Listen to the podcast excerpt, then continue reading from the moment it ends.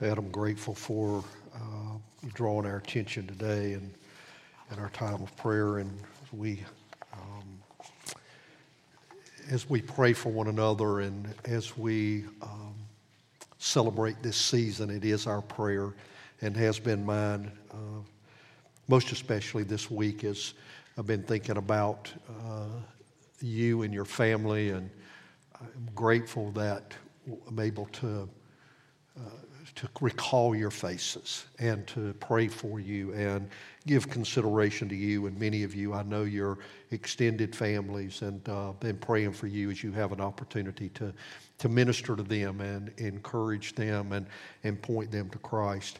Uh, I hope that you have already been working through our devotional piece. Uh, we're just three days into it today.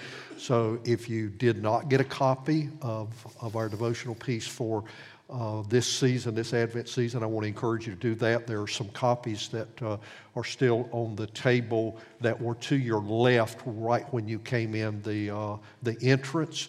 Uh, there's some copies there. I want to encourage you, if you don't have one, to pick one up.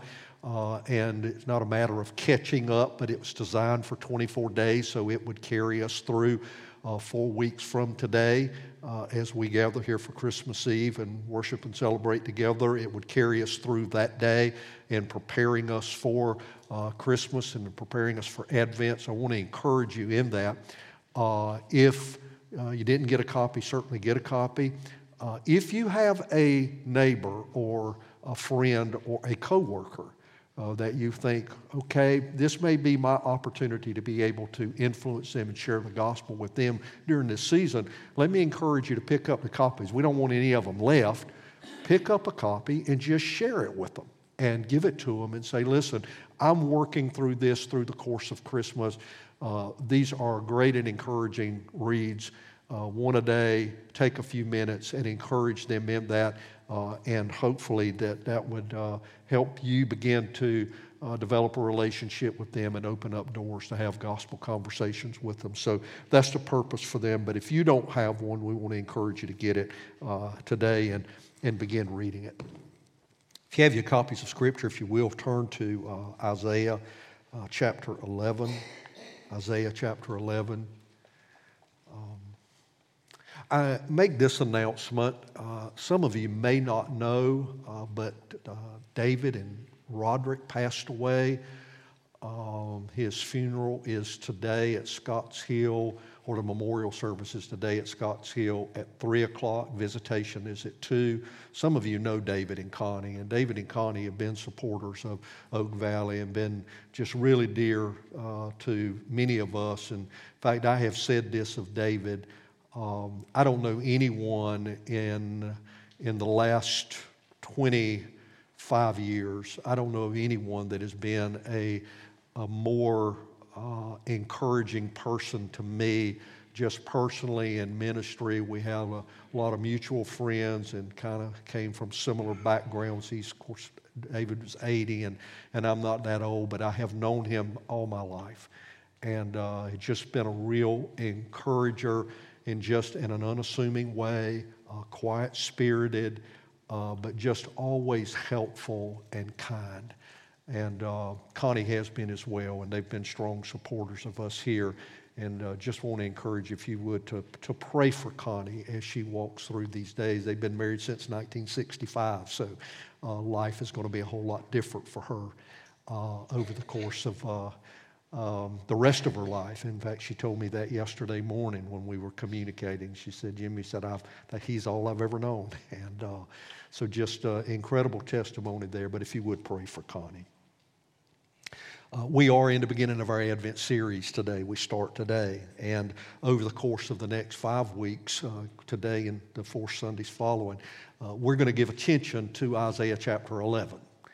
Uh, we want to look at what it has to say for us during this season.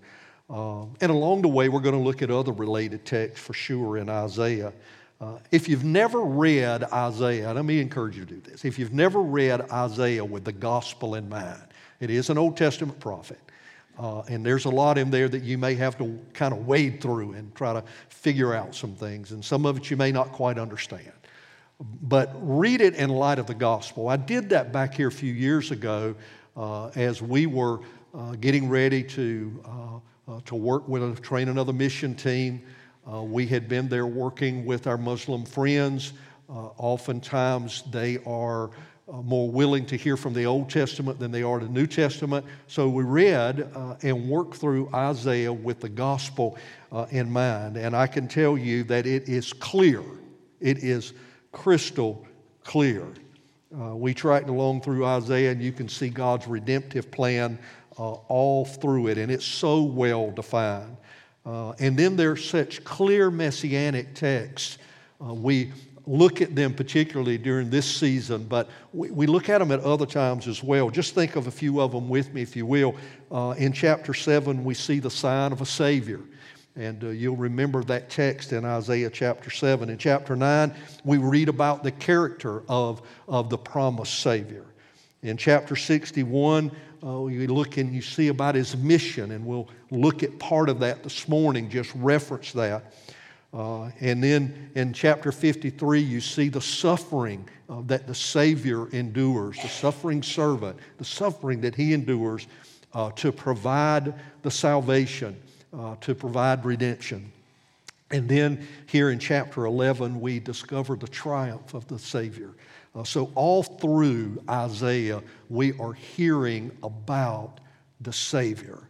God is intent on communicating his salvation. It's the reason we looked at Isaiah 45 today because God said, uh, you know, basically, um, you can look to salvation anywhere else, you're not going to find it.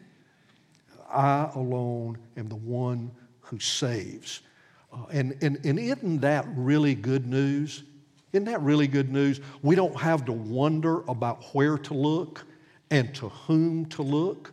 We don't have to wonder about where to go. Uh, I don't know how many of you have ever been out and you're trying to find something, but you first are trying to find some place that actually has what it is that you're looking for. Uh, and you get there and they don't have it, and then they send you somewhere else and you get there and they don't have it, or you try to improvise but it doesn't work. Um, we've all done that.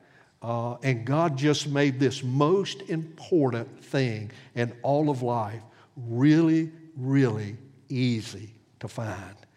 It's found in one person, it's found in Him, found in the Lord Jesus Christ. Before we read our text this morning, I want to kind of help give us a little bit of context. I think it'll help us in the, in the course of the next weeks. Um, Isaiah is, begins his prophetic ministry roughly 750 years before Christ. So now think about that, okay?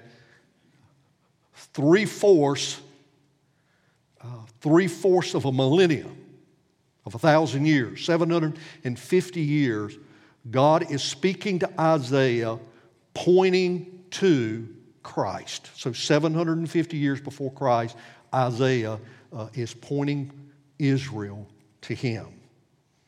About 230 years, he's doing this about 230 years before Ezra and the recordings of Ezra that we heard in those first chapters when Zerubbabel carries that first wave of exiles back. We just, we just dealt with that back here a few years ago. Isaiah is speaking about 230 years before then. And he is pointing to Christ. And all through Ezra and Nehemiah, we kept seeing pictures of Christ and God's salvation and all that he was doing uh, in redemption what that means is, is that Isaiah comes on the scene calling Israel, both the northern and southern kingdom, because if you remember, Isaiah now is prophesying before Assyria takes down the northern kingdom. He's prophesying before that. The kingdoms are intact. Now, the geopolitical world is is complicated because Assyria is on the rise. By the hand and the providence of God, God is allowing Syria, the Assyrians, He is allowing them to gain force and to gain strength and to gain momentum. And that's what's taking place during this time. And Isaiah is speaking to the northern kingdom, and he's also speaking to the southern kingdom, and he is telling them along the way what God is going to do. He's telling them about what God's going to do. And the Assyrians are threatening all the nations. And as I said, they were gaining power and momentum as they marched from city to city and took city after city. I was thinking about that, just looking back at history. Uh, sounds a lot like it was in Europe during World War II when Germany was going from city to city, and it seemed like in every city that it went to through the larger part of Europe, the cities would fall and leave, would leave it just desolate almost. We've seen those, those wartime pictures where buildings were crushed and all of that, and that is what the scene is here. What's interesting in the course of that is that Isaiah points back and not using buildings so much, as much as he is giving us a look at the landscape as if it were a forest. Um, you've seen those kinds of places that have been clear cut and leave nothing but stumps. And that's the picture that we have. I want us to read chapter 11, and we'll read the whole chapter each week. And that way we can begin to connect these pieces and put them together along the way. But for today, I want us to back up in chapter 10 because I want you to see why 11 looks so hopeful. Looks so hopeful. The title of our series is Heaven's Hope. Heaven's Hope. I was thinking about that in light of today and I jotted down if I had to give a, a sermon title, and sometimes I do and sometimes I don't, and you know that, but most of the time I don't. Heaven's hope for today would be distant but certain. Heaven's hope, colon, not this colon, colon, distant but certain. Distant but certain. So now let's listen to what Isaiah has to say. Chapter 10, beginning in verse 20. Remember now, chapters 1 through 12, Isaiah is speaking over the course of uh, uh, several years. In other words, what he is dealing with historically is taking place over sev- several years of prophetic work. But 1 through 12, he's dealing specifically with Israel. Uh, he is pointing to them their sin, their struggles. Uh, he points to the judgment of God. He points to the holiness of God. He tells us about his commission and how God has called him to preach this message. Uh, all of this is taking place in chapters 1 through 12 and talking about the redemptive work of God in chapters 1 through 12. But in verse 20 of chapter 10, it picks up and it says, In that day, uh, the remnant of Israel, the remnant of Israel. Did I say that correct? Remnant, remnant of Israel, and the survivors of the house of Jacob will no more lean on him who struck them, but will lean on the Lord, the Holy One of Israel. In truth, a remnant will return, the remnant of Jacob, to the mighty God. For though your people Israel be as the sand of the sea, only a remnant of them will return. Destruction is decreed, overflowing with righteousness, for the Lord God of hosts will make a full end as decreed in the midst of all the earth. Now, that's kind of a broad, broad, sweeping statement in the course of this. But catch that. There'll be a remnant. They'll return. There's going to be destruction. Remnant. They'll return. Just catch that. Therefore, thus says the Lord God of hosts, O my people who dwell in Zion, be not afraid of the Assyrians when they strike with the rod and lift up their staff against you as the Egyptians did. For in a very little while, my fury will come to an end, and my anger will be directed to their destruction. And the Lord of hosts will wield against them a whip, as when he struck Midian at the rock of Oreb. And his staff will be over the sea, and he'll lift it up as he did in Egypt. And in that day his burden will depart from your shoulder, and his yoke from your neck, and the yoke will be broken because of the fat. He's pointing to the fact now, the Assyrians are on the rise. They are afraid of them So they are looking to the Assyrians for their help and their hope and their salvation. In other words, what they're wanting to do is to make a treaty with the Assyrians to enable them to be preserved. And in the midst of that, what they're going to see is this mighty force, and they're beginning to get fearful. And God's word to, uh, to Israel is you know, don't be afraid of them. Don't be afraid of them because at the end of the day, I'm going to deal with them. I am letting them, I am granting them, I am providing for them this upward move. But when what they are to do has been accomplished, then I'm going to deal with them. That's, that's the point. And then we kind of switch now to begin to get some images of what God is going to do. Uh, he has come to Atheth, He's passed through Migron. At Michmash, he stores his baggage. They've crossed over the pass. At Geba, they've lodged for the night. At Ramah, trembles.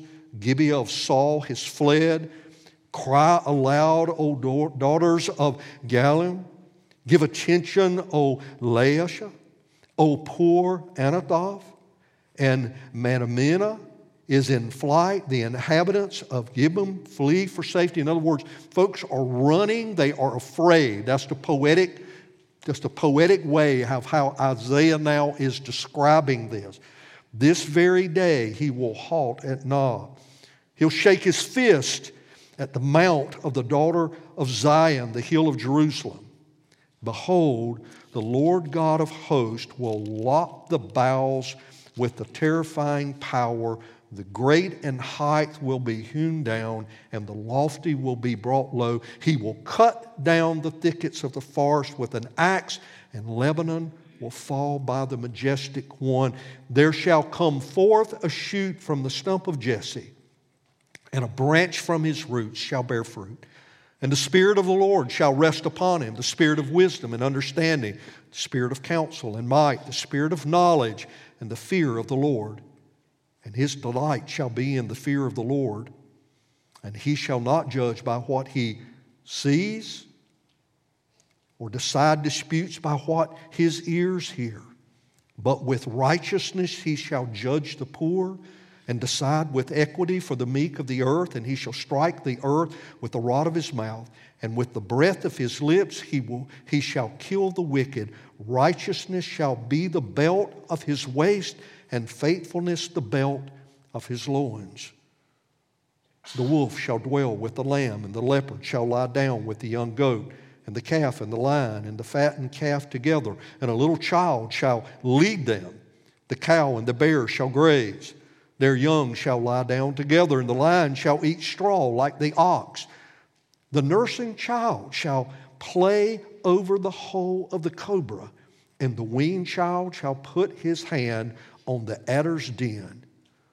They shall not hurt or destroy on all my holy mountain, for the earth shall be full of the knowledge of the Lord as the waters cover the sea. In that day, the root of Jesse, who shall stand as a signal for the peoples of him, shall be shall the nations inquire, and his resting place shall be glorious. In that day, the Lord will extend his hand yet a second time to recover the remnant that remains of his people from Assyria, from Egypt, from Pathros, from Cush, from Elam, from Shinar, from Hamath, and from the coastlands of the sea. He'll raise a signal for the nations and will assemble the banished of Israel and gather the dispersed of Judah from the corners of the earth. The jealousy of Ephraim shall depart, and those who harass Judah shall be cut off. Ephraim shall not be jealous of Judah, and Judah shall not harass Ephraim. But they shall swoop down on the shoulder of the Philistines in the west, and together they shall plunder the people of the east. They shall put out their hand against Edom and Moab, and the Ammonites shall obey them. And the Lord will utterly destroy the tongue of the sea of Egypt and will wave his hand over the river and his scorching breath and strike it into seven channels, and he will lead people across in sandals. And there will be a highway from Assyria for the remnant that remains of his people, as there was for Israel when they came up from the land of Egypt. Will you pray with me? Father, help us in the few minutes that we have to begin to, to, to get a big, a big picture of you, a great God. Father, would you establish that vision, that picture in our minds in such a way that our hearts would be filled with hope? Hope in you, hope in the Lord Jesus Christ, hope in this life, but hope in eternity. And that our vision of you would fuel that hope deep in the crevices of our lives that our faith and our belief and our trust in you would become so overpoweringly strong within us that it would cause us not to fear and not to look in other places, but only to look to you, the Holy God the one in whom alone there is salvation. Grant this, Father, in Jesus' name. Amen. I want us today to give attention to verses 1 and 2. We'll navigate through the rest of the text uh, in the weeks to come. There, if you're taking notes, if you want an outline, I'm going to give you, uh, give you the outline. We're going to look first at devastating conditions. So that's the first thing on the agenda. Then we want to give attention to unexpected hope from, uns, from an unsuspected source. Unexpected hope from an unsuspected source. So, devastating hope, unexpected hope from an unsuspecting source. And then we want to end with the Spirit of God and the difference He makes. The Spirit of God and the difference He makes. We've already read the text. The picture is, is that God is laying an axe. God is welding, if you will, an axe, a chainsaw, or a timber shear on the front of an excavator. He is welding that and he is he is cutting trees, cutting a huge forest. He's going to use this same instrument, and I use those things because we don't see many people uh, cutting forests with axes anymore. We don't see many people welding cross-cut saws anymore. And now, when they're gathering timber, you see very few and hear very few chainsaws. You just hear large pieces of equipment that come in uh, that hold the tree and shear it. Um, once a field behind where I grew up was let grow up in pines. Now today is back clear cut with no timber and no stumps. All of that has happened within about two weeks, the latter part. They moved in with heavy equipment and they cut all the timber. They ruined Tripp's uh, hunting place. He has no place to hunt there. Um, they're not coming to your corn Tripp. They're not coming. Uh, they've been all run out. The point is, it's just kind of a, a, a, it's kind of a devastating thing devastating conditions. But these conditions were brought on by the judgment of God. In other words, Isaiah is pointing ahead to the fact that God is going to lay bare and lay waste Assyria in the same way that someone would come in and cut a forest and all that would be left are stumps. We've seen places like that. Whether the forest was destroyed because of disease, may have been destroyed by fire. It may have been destroyed by uh, the logging company that comes in and begins to take the timber before the developers come in. Whatever it is, we have seen that. And where stumps are left, eventually those stumps rot. There's no tree, there's no tree there that, that is supported by the stump, and there is no tree there to help support the stump. And eventually it rots, or it is dug up God is judging and is using this as a means to see the instrument of his just judgment. And how often do we see this in the Old Testament? God's people sin, God uses a foreign nation to bring judgment. The, the foreign nation uh, is not looking to God, they are an instrument of God. They're not seeking God. They don't love God. They're not even seeking to be obedient in what it is that's going on. But what they do, they become, they become haughty. They become mighty in their own mind. And, and they think that they're doing all of this in their own power. And Isaiah is describing Assyria in this way and has described Assyria in this way. And he is saying that God is going to lay them waste. Lay them waste. I want you to remember that Isaiah is prophesying about what is yet to take place. So he can't see it except that God has shown it to him. And he is even now, at this time, he is somewhere about 40 to 50 years before Assyria will really take hold and take out the northern kingdom.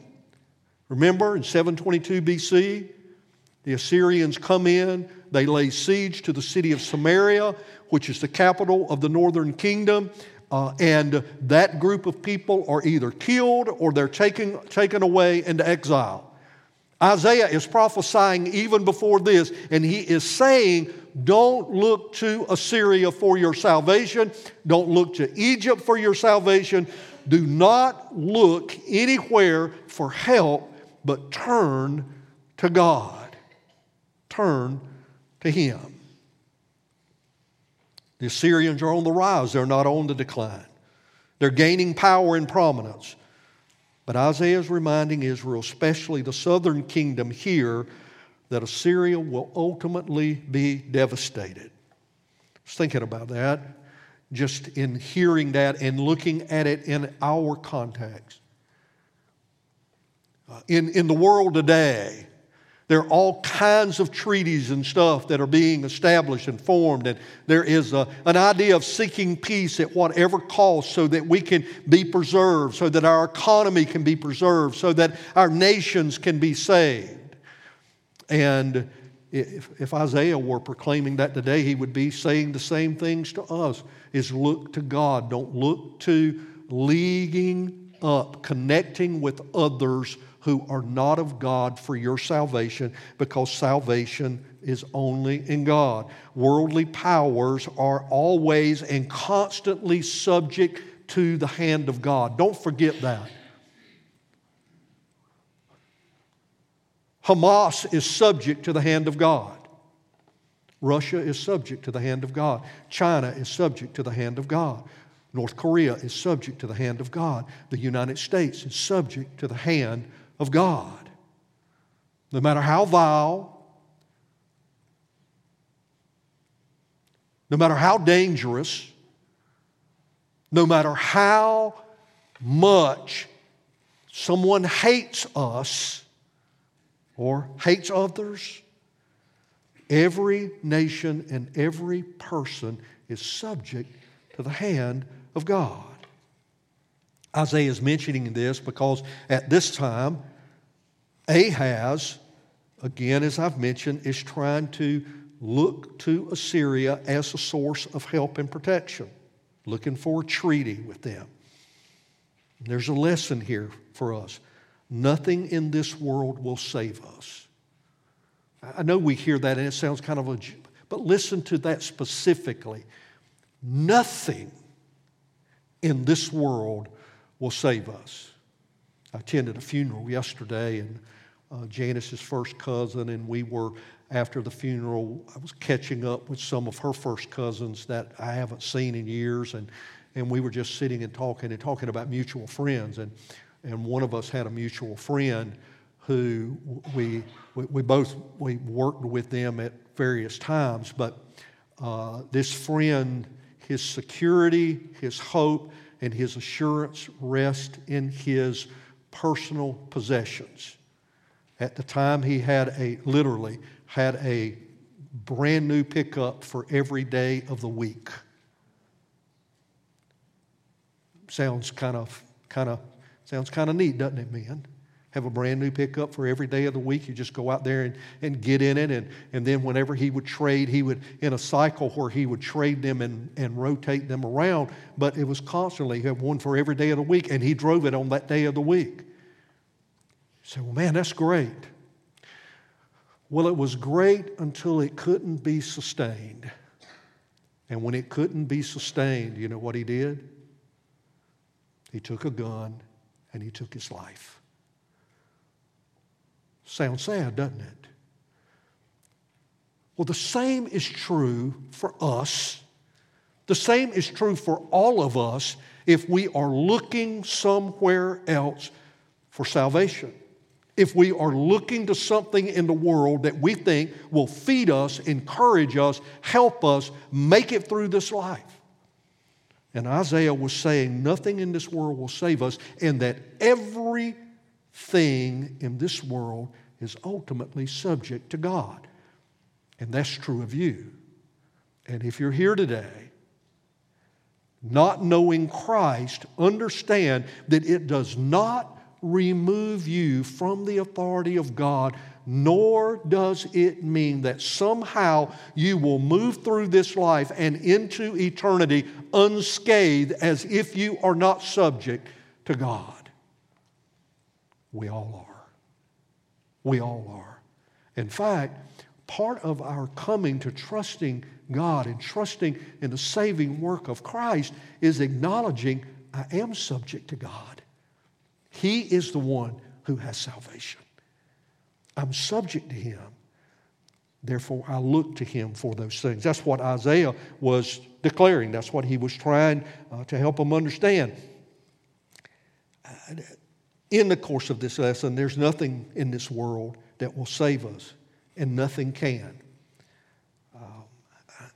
I don't know if you've heard these things or not, but I have over the course of years. Isaiah 11 has often been misunderstood and been misinterpreted. There are a lot of passages of Scripture that way, but particularly Isaiah, Isaiah 11. Um, there have been those who believe that Isaiah 11 is talking about the United States, that, that we are a peaceable nation, and that that is what Isaiah was talking about. In fact, there were portraits that have been drawn of a peaceable nation reflecting on the United States and, and seeing, the, seeing the, uh, the, uh, the, the, the, kind of the inspiration for this coming out of Isaiah uh, 11. And there's some who have looked at Isaiah 11 and have seen the, the, the socioeconomic injustices and they have looked at Isaiah 11 and said that uh, it is talking about uh, looking for a political leader that will come and step in and will right all of this. In other words, that will make the corrections in all of this, that will, that will make everything right again economically. I don't think any of us around here were back here in 1928, but for those who, uh, those who uh, enjoy a little bit of U.S. history, anybody remember what took place in 1928, 1929? The, the stock market crash. The stock market crash took place in 1929. And there was that Black Tuesday. And there was a man by the name of Huey Long who, from Louisiana, who had political aspirations that came up during that time, and he campaigned on the fact that he was the politician and the political leader that would save Louisiana and save its economy in the midst of everything that came after the crash of the stock market. And you know what? He campaigned pretty well. People bought into it. They looked to him as their Savior. You know what happened to him in 1935? He was preparing to make a run uh, for the presidency of the United States and he was assassinated. I don't relish in that, other than he was not the Savior of the people. All those things that present themselves, even people, ultimately wind up destroyed. I want you to notice also here in verse 1 says, There shall come forth a shoot from the stump of Jesse, and a branch from his root shall bear fruit, and the Spirit of the Lord shall rest upon him, and the Spirit of wisdom and understanding, the Spirit of counsel and might, the Spirit of knowledge and the fear of the Lord. Isaiah is prophesying regarding the destruction of Assyria. He has already stated that. God has laid waste, and all there is are the stumps just a vast forest of nothing but stumps. But notice what he says there in verse 1 there shall come forth from a shoot from the stump of Jesse. Notice not only is he prophesying the destruction of Assyria, but he is also prophesying the destruction of Israel. There is this tree that is there that is marked with Jesse's name on it, and it is no longer a tree. He was saying and is saying that there is going to be the devastation of Israel, and your kings and those who have led you from Jesse will no longer lead you. They are not your Savior. They can't help you.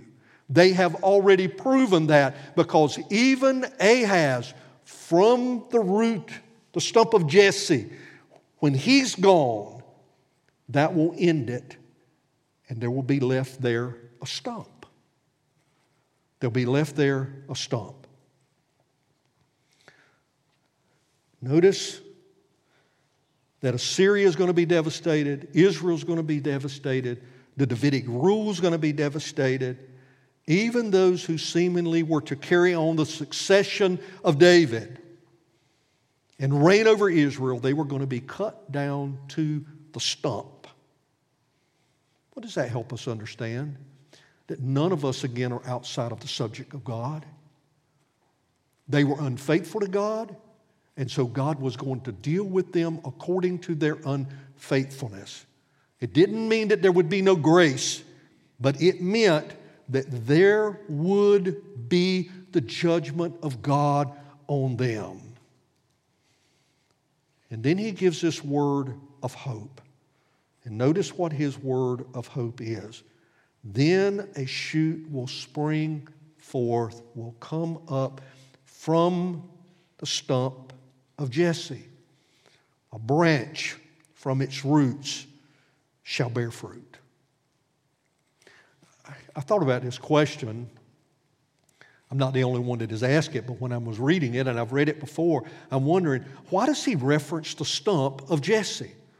Why didn't he just say the Davidic throne? I mean, there's power in that because it draws us back to the promise that God had made David takes us back there, but that is not how the Holy Spirit spoke through Isaiah to make this word about the stump of Jesse.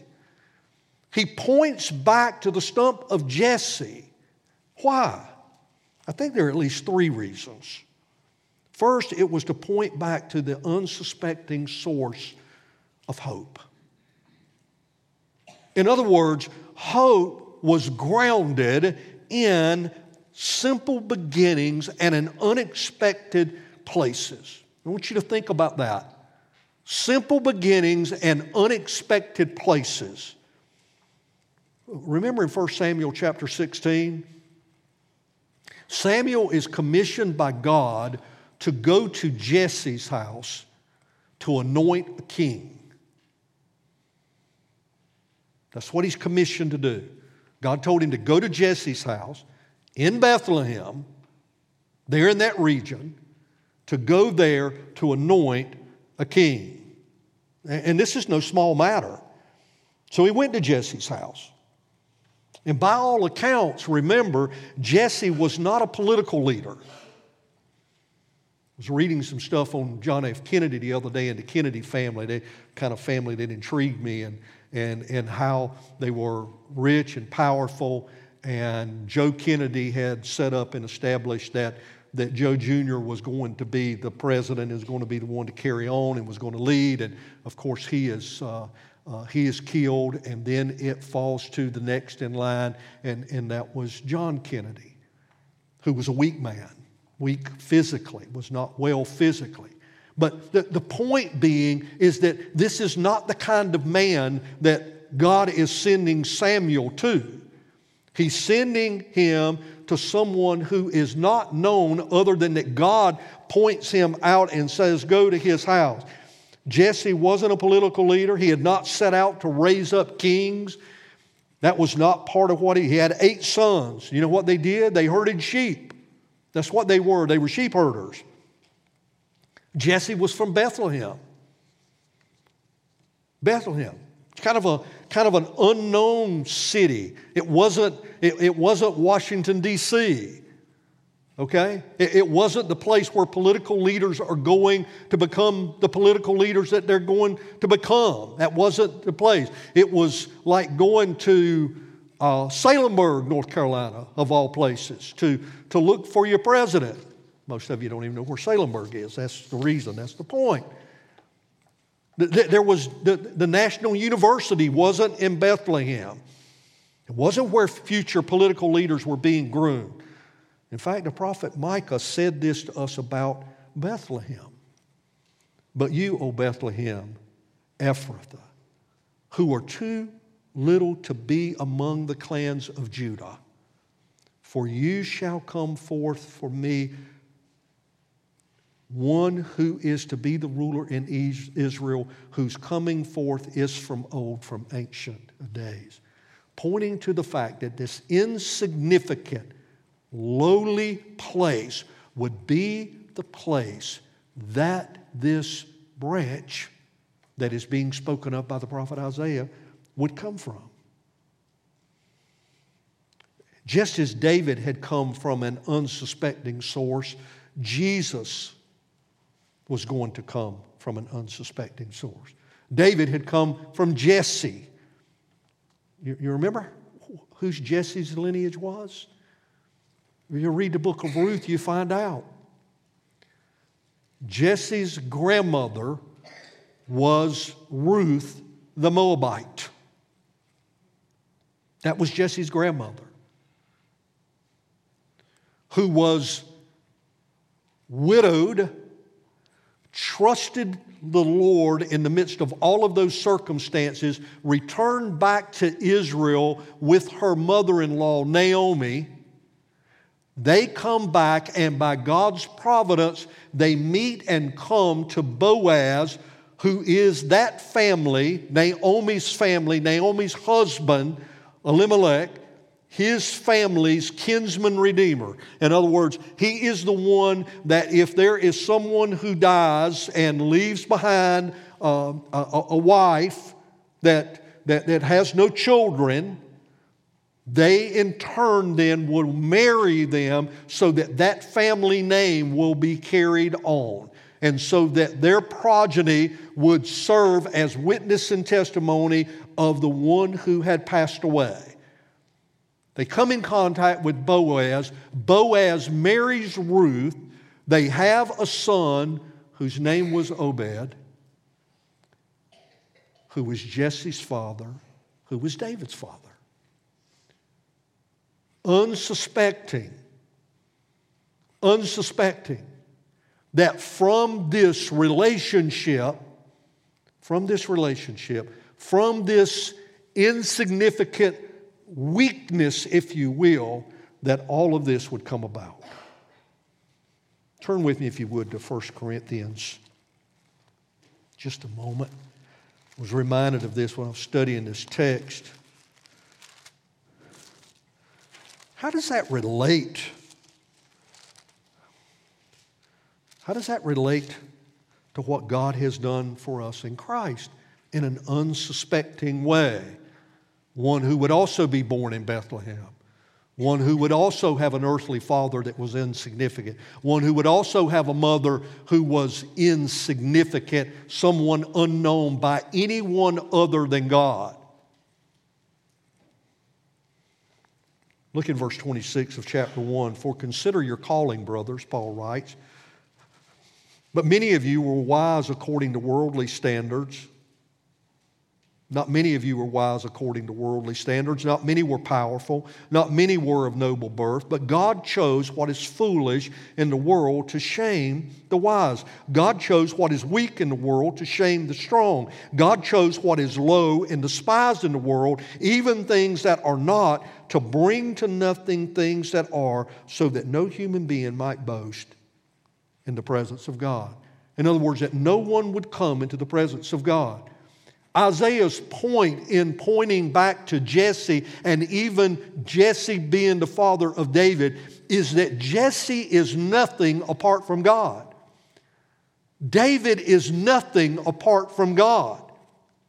Even when he is anointed king by Samuel, he is nothing more than an insignificant shepherd boy who has nothing to bring to the table except for God. Hope ultimately would come to be established in the context of a covenant with someone who is nothing apart from God and is only who He is, enabled to do what He does because God has singled Him out and said, In you, in you, this will take place.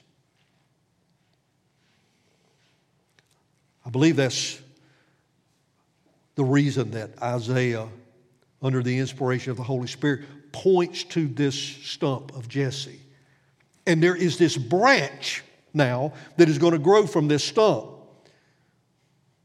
It is the only stump that has a branch that comes from it. You get that? The rest of the stumps are laid waste, roots die, rot, gone. Assyria will never be a world power, still isn't, not a world power that will stand against Israel. That was God's point. I'm doing that work. And yet, with this one single stump, not a whole lot of stumps, but one single stump, there would be one branch that would come from that stump. In other words, that stump would not die, its roots would stay alive. But God would bring one branch from that stump that would ultimately be the hope of Israel and the hope of the world. We'll look at that in the weeks to come from this text, but that is the point. But it's also because he says Jesse stump, he's also saying God has not forgotten his promise and his covenant with David. Turn to 2 Samuel chapter 7.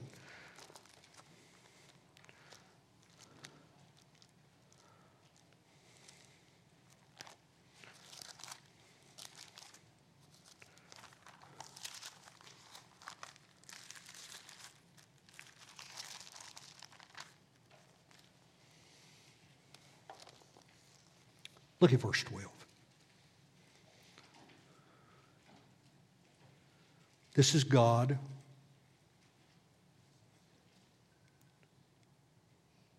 through the prophet Nathan speaking to David. David desires to build God a house. God declines the offer, but acknowledges the desire. And then he says this when your days are fulfilled and you lie down with your fathers, I'll raise up your offspring after you, who shall come from your body, and I will establish his kingdom. He shall build a house for my name, and I will establish the throne of his kingdom forever. Now, hear that. I will establish the throne of his kingdom forever. And when God says forever, he means forever. Okay? Forever. I'll be to him a father, and he shall be to me a son.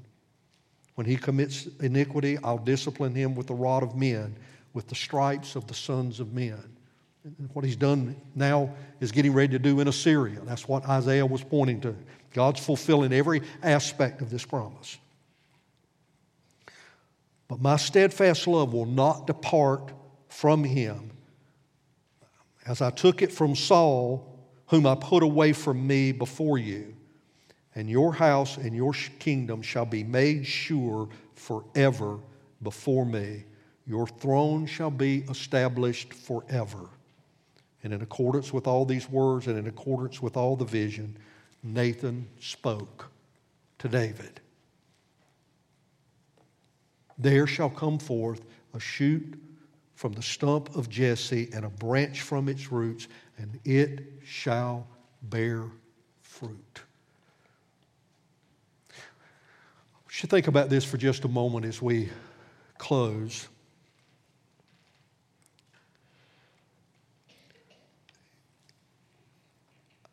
Hope comes from unsuspecting sources. God does not work the way we work. We see no place in the course of Scripture in the way with Christ anything about his life that would point to other, and I say, and this is huge, now what I'm getting ready to say, but you have to, you have to understand that. His righteousness, he's from heaven. But that was a long time coming to be acknowledged. In other words, that was something that was revealed. It was revealed to Peter because Peter, there at Caesarea Philippi, said, You are the Christ, the Son of the living God. In other words, you are from heaven, you are from God. What others could not see, the Spirit of God enabled Peter to be able to see. The point is, is that Jesus did not come as one coming from a great university, one who had been trained uh, and formed and shaped for uh, all of this political power. He wasn't shaped and formed in a way that folks saw him as a great military threat. None of those things. He came in simplicity, he came in the midst of night, he came with little to no attention other than the attention of angels drawing various ones to come to him. What's the point? What's the point? The point is, is that in the midst of all of this weakness, we have God manifesting Himself and showing Himself to us, the one that would bring hope.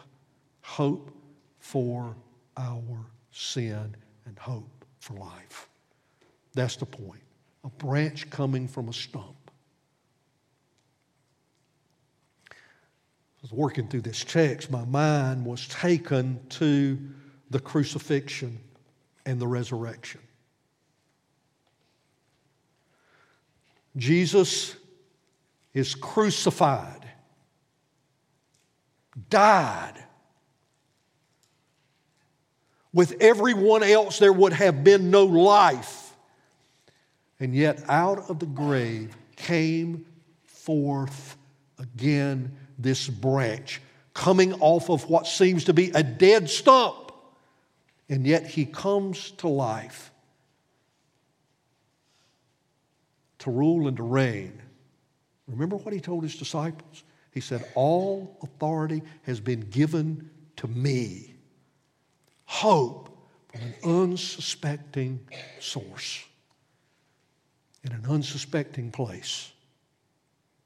And then there is the Spirit of God and the difference He makes. Look at verse 2, and we're going to go into, we'll, we'll, we'll dig into this next week. But hear this and the Spirit, the Lord, shall rest upon him. So now this branch is no longer a branch, but is a him. This branch is a person, and this person the Spirit of God will rest upon, and here is what happens in the midst of that. Look at it. The Spirit of wisdom and understanding, counsel and might, knowledge and the fear of the Lord. That is the difference that that makes. Now turn to Isaiah 61.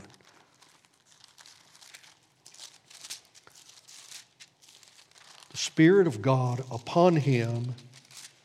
We'll look at his character and what that makes him next week. But notice in 61 how the Spirit of God resting upon him now shapes his mission and what he is about.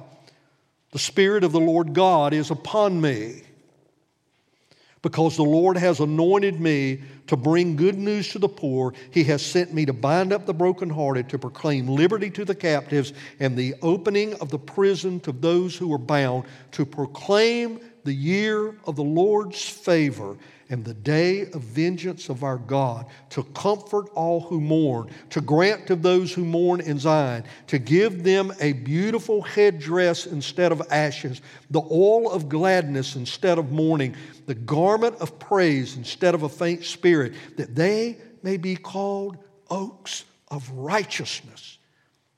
In other words, the Spirit of God has come upon me that I would work righteousness into the lives of those who are unrighteous. And I will give strength for salvation to those who, in and of themselves, are weak and unable to provide salvation. They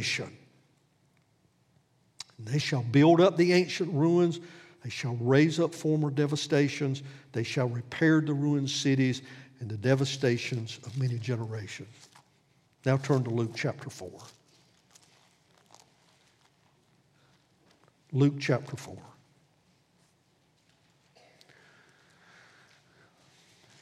And I want you to picture this now. Almost, almost 800 years from when Isaiah prophesies now, between 750 and 800 years later, Jesus stands in a synagogue, a simple place of teaching where people were gathered. And he came to Nazareth, again, a lowly place. This is not Jerusalem, where he had been brought up and as was his custom, he went to the synagogue on the Sabbath day and he stood up to read. And the scroll of the prophet Isaiah was given to him. And he unrolled the scroll and found the place where it was written. And what did he read? The Spirit of the Lord is upon me because he has anointed me to proclaim good news to the poor, to bring hope he has sent me to proclaim liberty to the captives, recovering the sight to the blind, to set at liberty those who are oppressed, to proclaim the year of the Lord's favor. And then he rolled up the scroll and gave it back to the attendant and sat down, and all the eyes there in the synagogue were fixed on him. And then he began to say to them, Today this scripture has been fulfilled in your hearing. Hope, distant but certain. 800 years, no one sits on that throne for 500 years. Half a century, half a millennium, 500 years, half a millennium. And then comes hope. Why do I mention that today? Is because hope is here now. Christ has come. We sang about his coming this morning. Ask again that God would send him. But you know, there only, there's only one group of people that can joyfully ask for the Lord's return. No one else should be asking for his return because was return if you are apart from Christ will be certain judgment for all eternity. And everything in your life looks like, in reality, a forest that has been completely devastated, cut down, axe chopped down and laid bare, and there is no life. But there is hope in the Lord Jesus Christ to give life. Let's pray together. Father, we asked earlier that you would help us see and gain a vision for you, a great God, a big God. And that from it, Father, that you would press that deep within us. That our faith and our trust in you would look to you for salvation and declare your praise because you are good. We appeal to you again now. Grant it by your grace. Thank you for the branch. Thank you for the hope. And even now, Father, as we wait for the completion of that hope, grant us faith and strength to hold on and persevere though it may be distant. Help us, Father, to know without question that it is certain, certain in Christ, in whose name we pray. Amen.